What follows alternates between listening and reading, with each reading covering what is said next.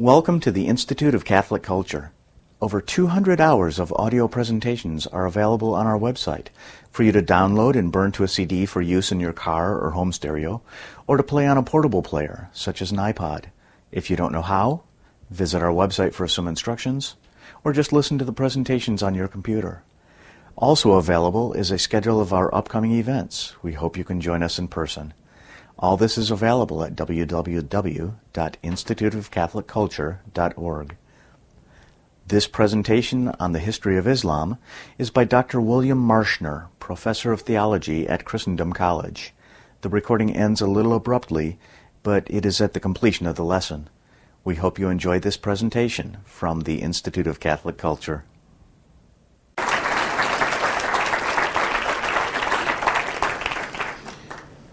Thank you, Sabatino, for those very uh, warming remarks. Before my canonization process gets too far underway, I want to say a word about this talk. I am, by preparation, a scholastic theologian. My specialty is in Aquinas and his commentators.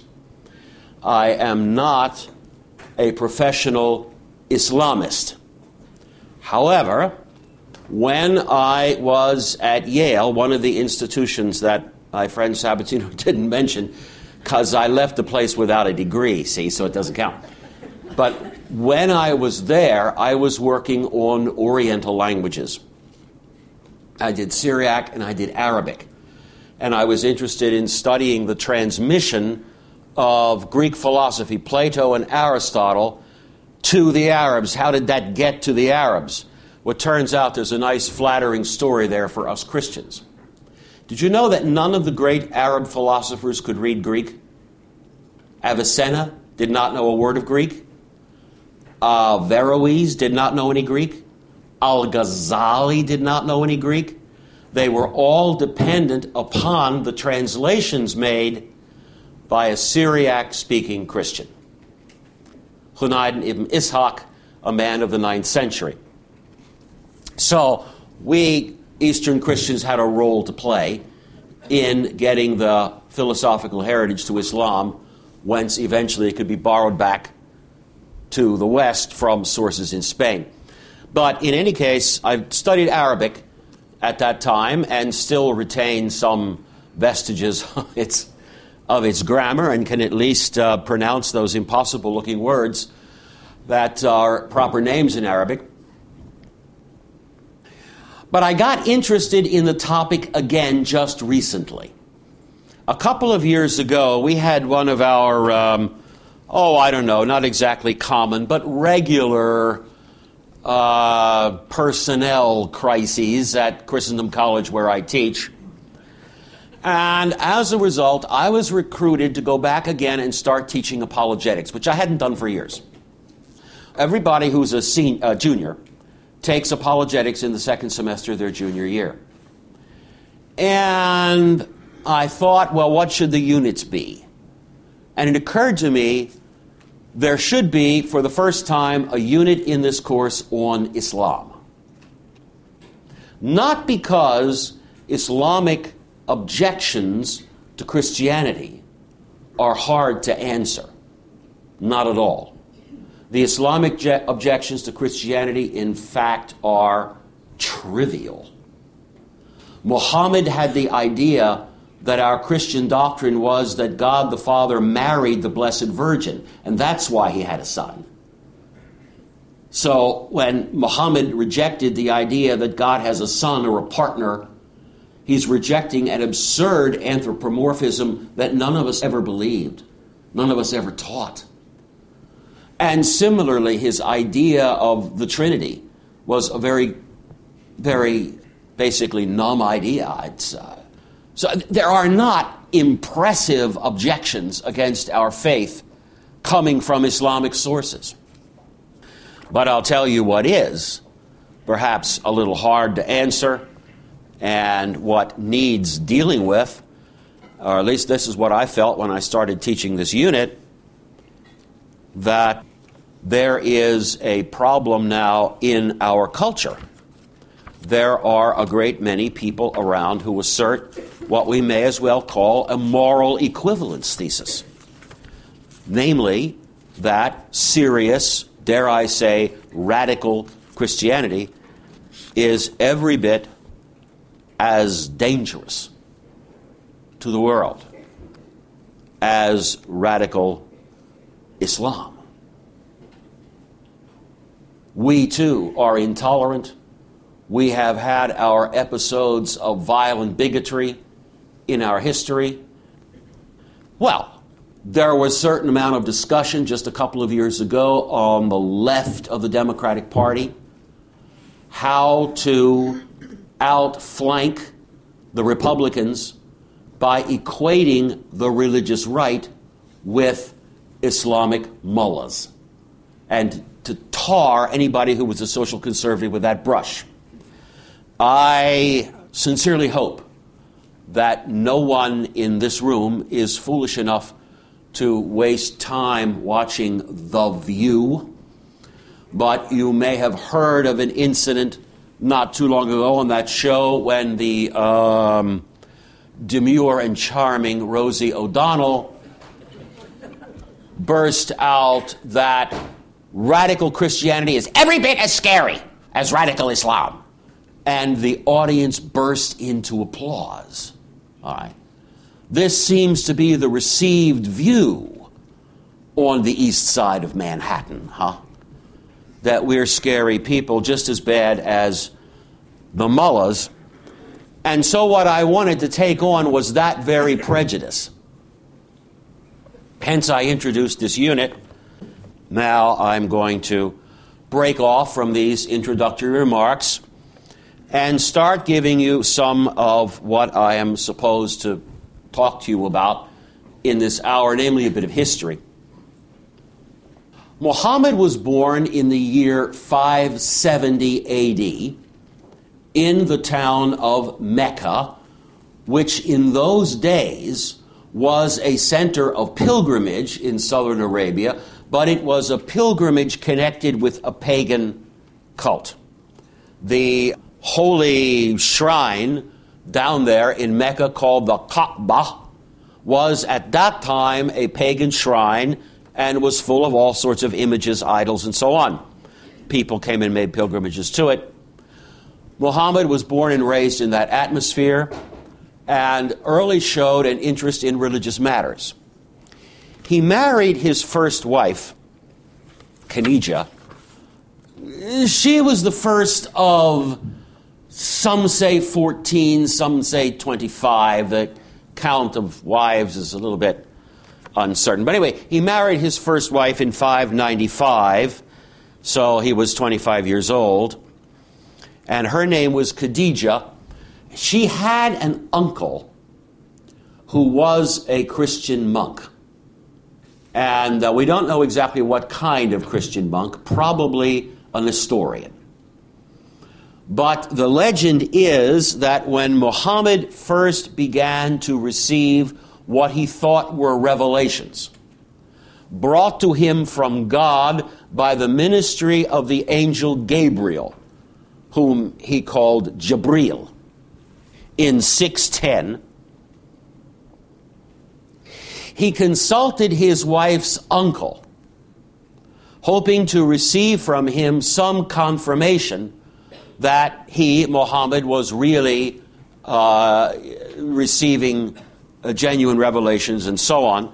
And according to the legend, this uncle thought, yeah, this is probably, probably genuine stuff.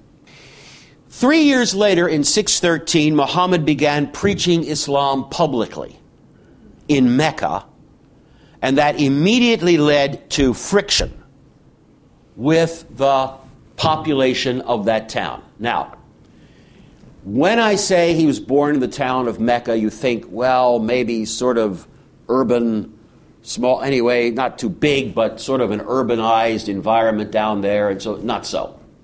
It was a tribal society. Several tribes were large enough and wealthy enough to have towns. Well, the tribe that had the town of Mecca was called the Quraysh. Q U R A Y S H, in case you want to have to spell that. All right, so the Quraysh did not like Muhammad's attacks upon their inveterate polytheism. There were fights and threats, and some of Muhammad's earliest followers then fled from Mecca and stayed for a couple of years in Abyssinia.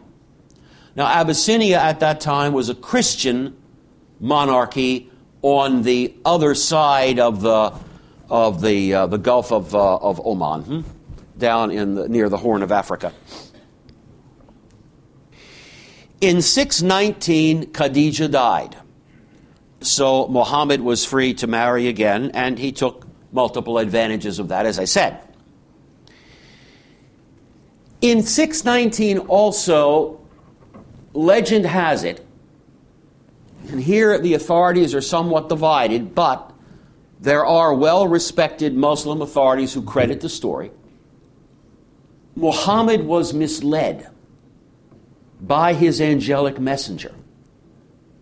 Or at least he was misled in what he thought the angel was telling him. It's 619. Four years have gone by since the trouble with the Quraysh got to be so bad that some of his followers had to flee to Abyssinia. He's getting very worried. He wants to make peace. So he enters into negotiations with the elders of the tribe. And the deal would be this the Quraysh will admit that Allah, the one, the God that Muhammad preached, is the only true God. However, their traditional pagan divinities are intercessors with Allah. So they're sort of put down to angel status, but retained as intercessors, all right? And Muhammad had the idea that he got from his angel this solution. And supposedly it was in practice for a while. Then Muhammad thought the better of it. It came to him that this was a syncretistic solution. So he repudiated it. Those verses that he originally read as readings, Quran, that dealt with this compromise solution were subsequently dropped from all collections of the Quran. Those compromise verses that indicated some sort of syncretism were called the satanic verses. That's what Salman Rushdie's famous novel was about. The novel that got poor Rushdie condemned with a fatwa from the Ayatollah Khomeini. Now, in 622, Muhammad gave up trying to coexist with the people there in Mecca and he fled. He and his followers fled to the town of Medina. And it's interesting that the year 622 is the year chosen by Islamic authorities to begin the count of the year. In other words, 622 is their year one. They don't start from Muhammad's birth. They don't start from 610 when he supposedly received his first revelations. They count from 622, and that's very interesting. Because it was in 622 that Muhammad, having arrived in Medina, becomes the commander of a people. Now, for the first time, he has a polity which follows him. And the male members of that polity will make war for him. So, for the first time, he is a geopolitical leader. And that's the beginning of Islam as it is traditionally understood. Two years later, there was um, an incident which uh, embarrasses some Muslim apologists to this day. In 622, Muhammad married a seven year old girl. Her name was Aisha. She was out playing on a swing. And her mother came to her and said, Get dressed, you're going to be a bride of the prophet. She didn't know anything about what that meant. She was happy to put on a pretty dress. Two years later, the marriage was consummated. So he consummated marriage with a nine year old girl. Now, okay, that was the youngest of his wives. But you have to ask yourself the question does that make Muhammad a pedophile? Well, I admit most of his wives were older, some much older.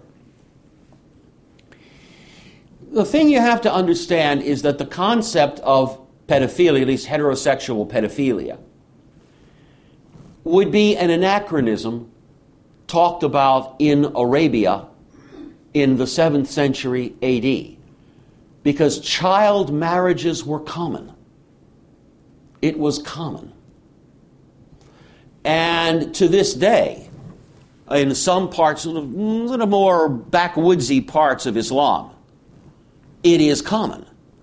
There was a survey done in 2003 of girls in, an, in Afghan refugee camps.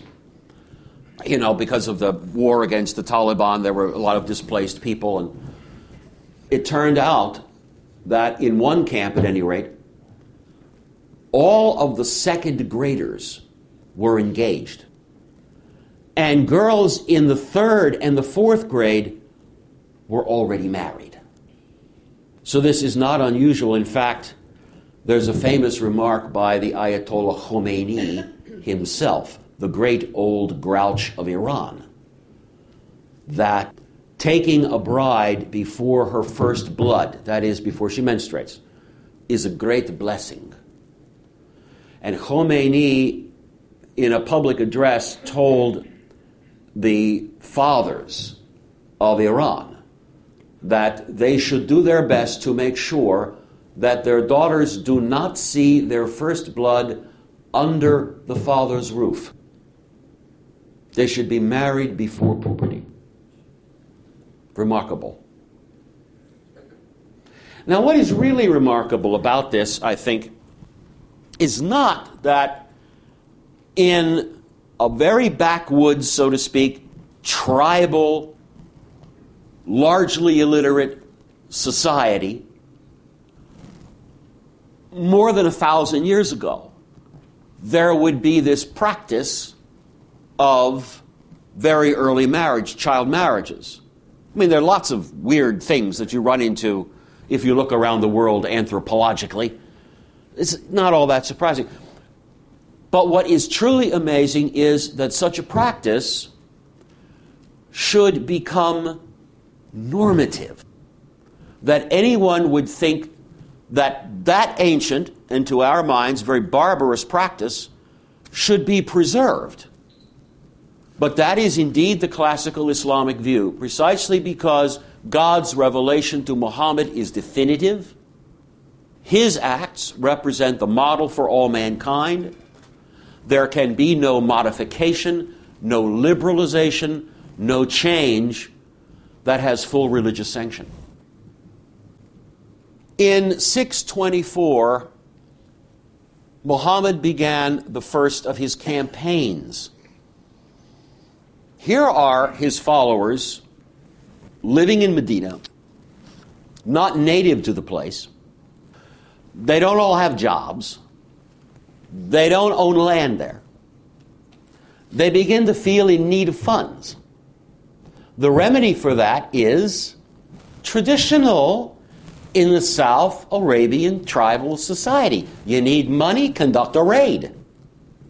So there was the raid at Nakhla, uh, a caravan was attacked and various stores were carried off leather, dates. You can't believe what a big deal it was to, you know, get, get hold of a couple crates of dates. This was, this was true treasure. In 624, also, same year, the first of the great battles in which Muhammad was engaged, the Battle of Badr. The Mohammedans were outnumbered. The Muslims were outnumbered. They were being attacked by the Quraysh. The Quraysh had said, All right, all right, all right, you went off to Medina, but we still don't like you. We're going to put an army together and come get you. So the Qurayshi got their army together. They and the Muslims met at a place called Badr, and against the odds, the Muslims won the battle. After the battle, the chiefs and nobles who were captured were killed. This is the beginning of a tradition of what to do with your enemies. All right?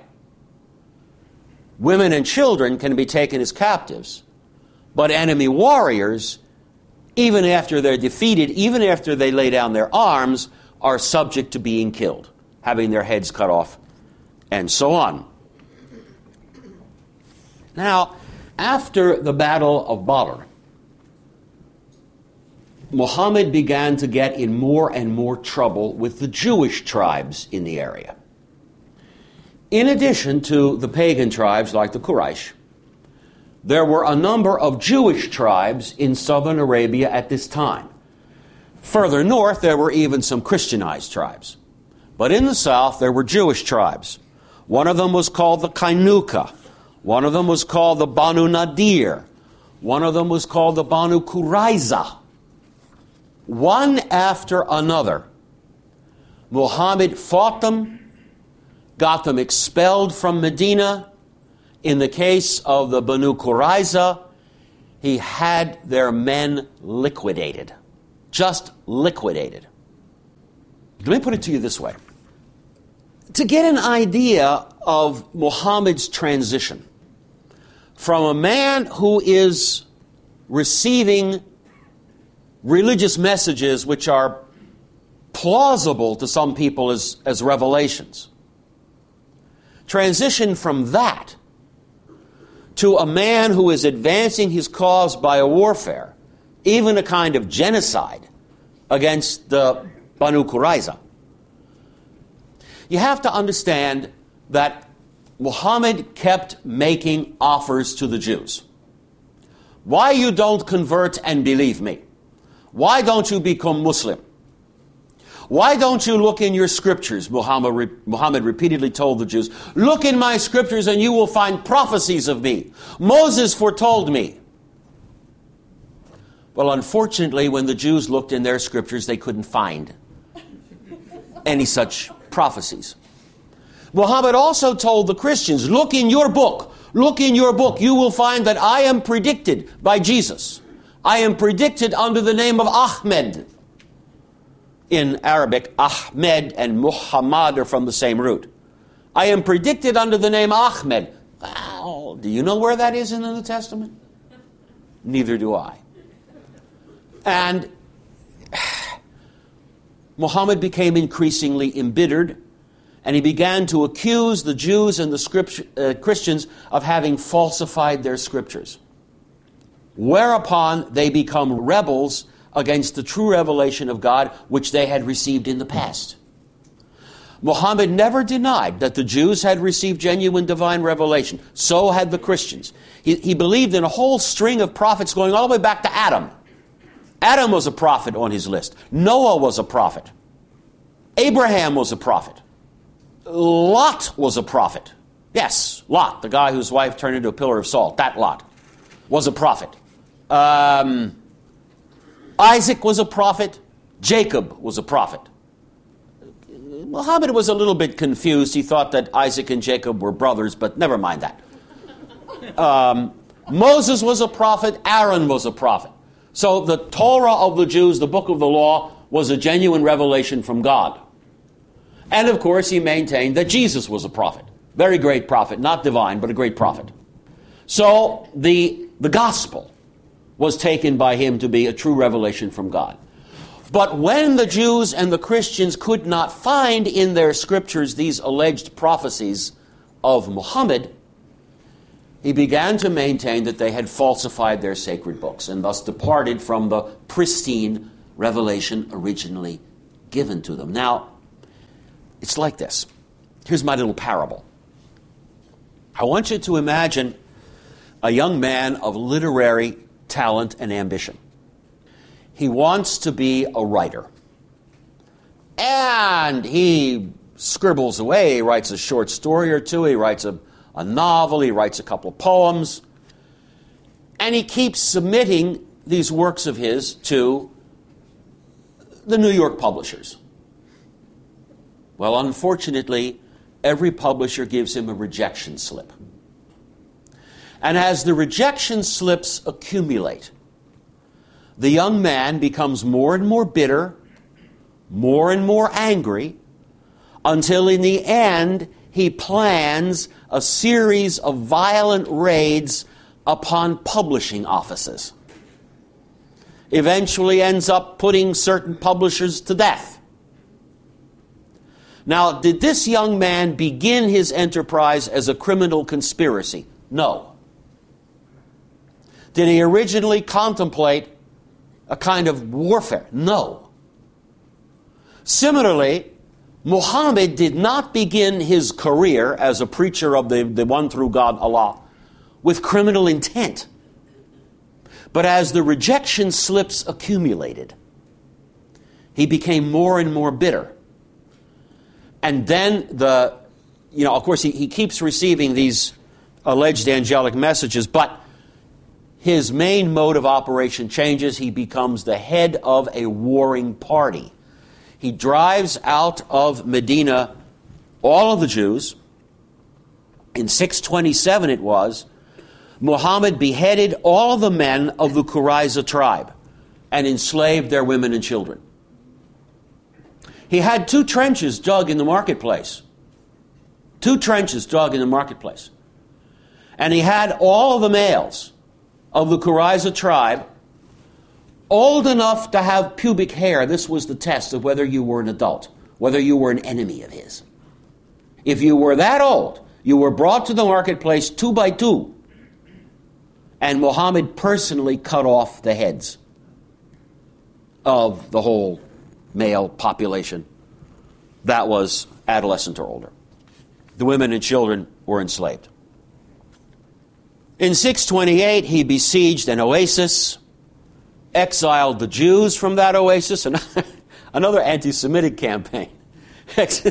exiled the Jews from the oasis and seized uh, many, many dates. But after the victory, there was a feast given. And one of the captives, the Jewish woman from the Khaybar oasis, got to cook a lamb and she poisoned it. One of Muhammad's associates had a couple bites of the lamb and died. Muhammad suspected that the lamb was poisoned and took only the smallest taste and then questioned the woman.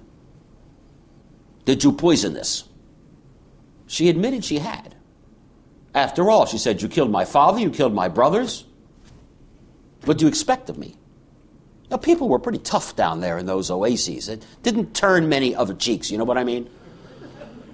Well, Muhammad thought that that was a fine, candid confession and didn't kill her, at least according to some traditions. But he did feel later on that he never fully recovered from that nasty bite. And when he was on his deathbed in 632, he felt that that poison had finally worked its way to his heart. Well, let's not jump too far ahead of ourselves. Two years after the raid on the Khaybar oasis in 630, Muhammad conquered Mecca. Took his army there. The Quraysh uh, more or less threw in the towel. He conquers Mecca. He gets control of the Kaaba, the, the shrine, cleans out all of the idols, the pagan idols. One tradition says that among the images in the shrine there was an icon of Jesus and Mary. That he did not destroy, but he did remove it from the Kaaba. That's one tradition. In the next two years, he gave instructions about how the pilgrimages are to be done and planned a warfare against the Byzantine Empire, conducted a kind of a raid on, the, on a border town, or ordered a raid on a border town. The Byzantine garrison withdrew. So he got the town for nothing. I'm sorry about that.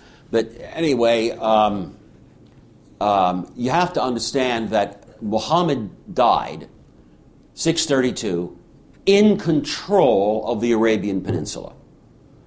From his base in Mecca and Medina, he was able to secure the allegiance of all of the other tribes, including the Bedouin, whom, interestingly enough, Muhammad didn't like. He thought they were too materialistic and, you know, sort of vacillating. But anyway, he secured the loyalty of the Arabian Peninsula. You wonder why, within a year or two after his death, there was this possibility that suddenly these desert tribes would be able to overthrow the Persian Empire, drive the Byzantines out of vast areas, Syria, Palestine. Within a few years, uh, his second successor, Umar, has conquered Egypt. You just wonder how this sudden military success was possible. You have to understand this. Let me give you an analogy. Do you know about the Hundred Years' War? If I say the Hundred Years' War, what do you think I mean? France and England, right? Uh, 14th, 15th century. Yeah, Hundred Years' War. Suppose at the end of the Hundred Years' War, with France and England both pretty well exhausted, there had been a sudden invasion from the other side of the Rhine. Okay, watch out, the Germans are coming. I think they would have had a pretty easy time.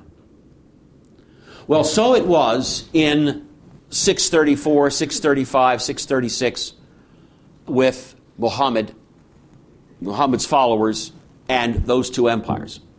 There had been a hundred years of war between the Byzantine Empire and the Persian Empire. That war had left both empires bled white of manpower and exhausted. The most famous campaigns of that war came near the very end under the Emperor Heraclius, who conquered the, uh, you know, beat a Persian army to get back the true cross. Remember that uh, Constantine's mother had searched for the true cross in Jerusalem, had found it. Then the Persians came and stole it. The Emperor Heraclius vowed to get it back. I mean, that, that was the end of a hundred year long struggle, getting back the true cross. Both empires were exhausted. And all of a sudden, there's this fresh army on the field. So you needn't speculate about miraculous intervention on behalf of Islam, and you don't even really need to call upon the power of Satan to explain these military successes. There was a geopolitical situation, a power vacuum, into which Muhammad was able to stride.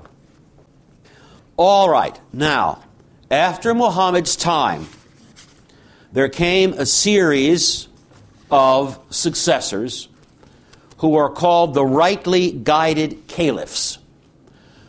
Muhammad's successor will step into his position as commander of Islam. The title that the caliph bears is Prince of the Faithful. I will have more to say about that title later on. His immediate successor was Abu Bakr, who reigned, if I may use that expression, just two years, 632 to 634.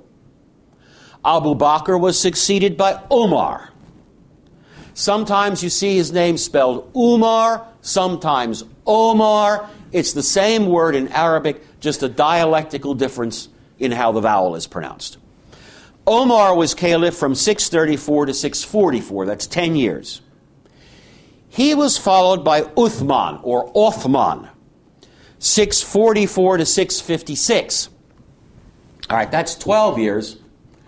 You might be interested in knowing that it was during the caliphate of Uthman that the Quran was collected. Remember that Muhammad was illiterate. He did not write down the messages he got from the angel.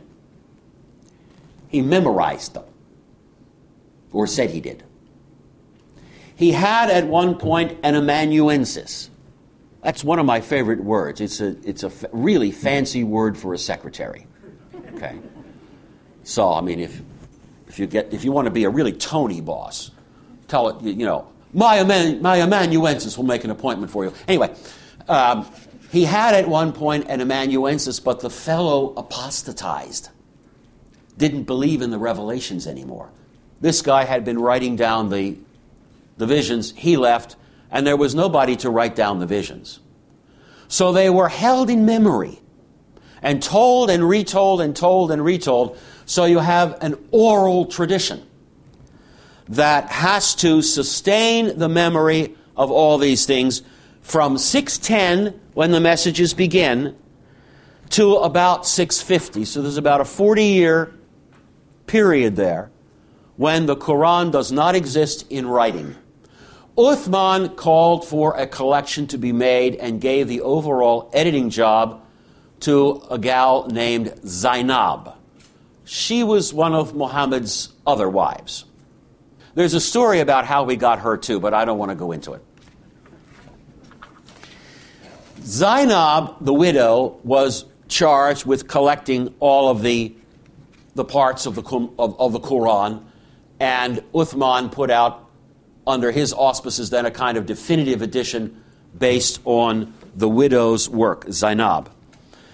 All right, after Uthman came Ali, 656 to 661. He only reigned six years and then he was assassinated.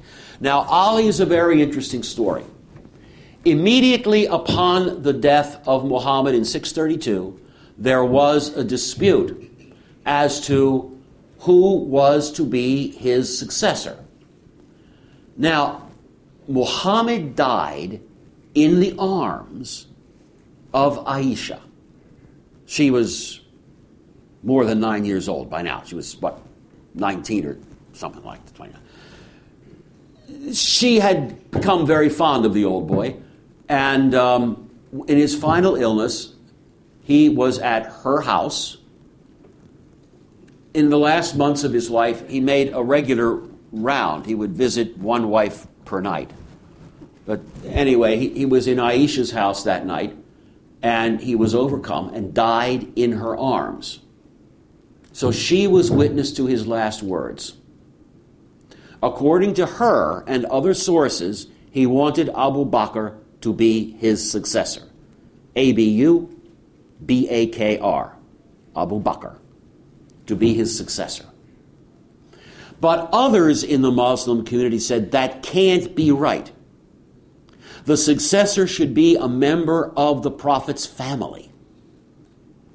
Now, the right member of the family to pick was a cousin of his who had also become his son in law and that was Ali.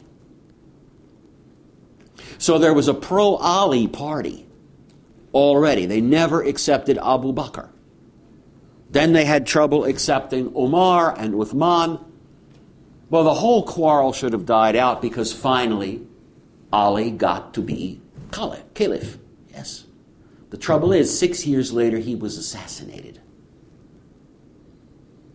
Support for Ali as opposed to the other succession, is the basis of the so called Shiite schism. Uh, Shiite, the term Shiite comes from Shiat Ali, the party of Ali. Uh, Shia is a, is, is a grouping, uh, a party. And um, that, is, that is the source of. Uh, and as you know, the um, the, the pro Ali Shiite party dominated the situation in, in Persia, where they are still the overwhelming majority of the population. They're also the majority in southern Iraq. And they have substantial populations in a few other places. But uh, relations between them and the rest of the Muslim world who follow the Abu Bakr, Omar, Uthman succession is always uneasy and troubled.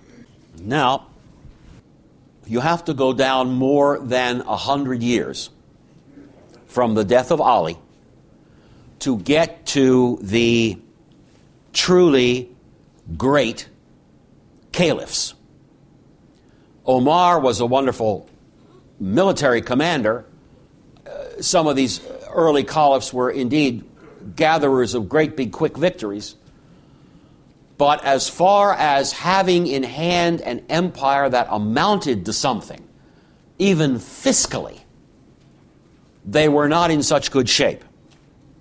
The golden age of Islam is under the dynasty of caliphs called the Abbasids. A double B, long A, S I D, the Abbasids. And we may as well begin with Harun al Rashid, 786 to 809. Harun, H A R U N, R A R, Rashid, capital R A S H I D. 786 to 809. He rules this enormous empire stretching from India to the Pyrenees. Then comes his successor, Al Mamun, 813 to 833. Under Al Mamun, houses of learning were opened up in Baghdad. Baghdad becomes a tremendous center of learning and culture. That translation work that I was talking about, where the Syriac Christians like Hunayn ibn Ishaq were translating Greek works into Arabic, that was all financed at Baghdad and was happening in Baghdad. As a matter of fact, we're told by the records of the time that under the reign of Mahmud, it was fashionable in the capital to have a Syriac accent. We hope you enjoyed this presentation from the Institute of Catholic Culture. If you'd like to learn more about the mission of the Institute and how you may become a part of this important work, please visit our website at www.instituteofcatholicculture.org or call us at 540 635 7155. And may the glory of Christ Church be ever more manifest upon the earth. St. John the Evangelist, pray for us.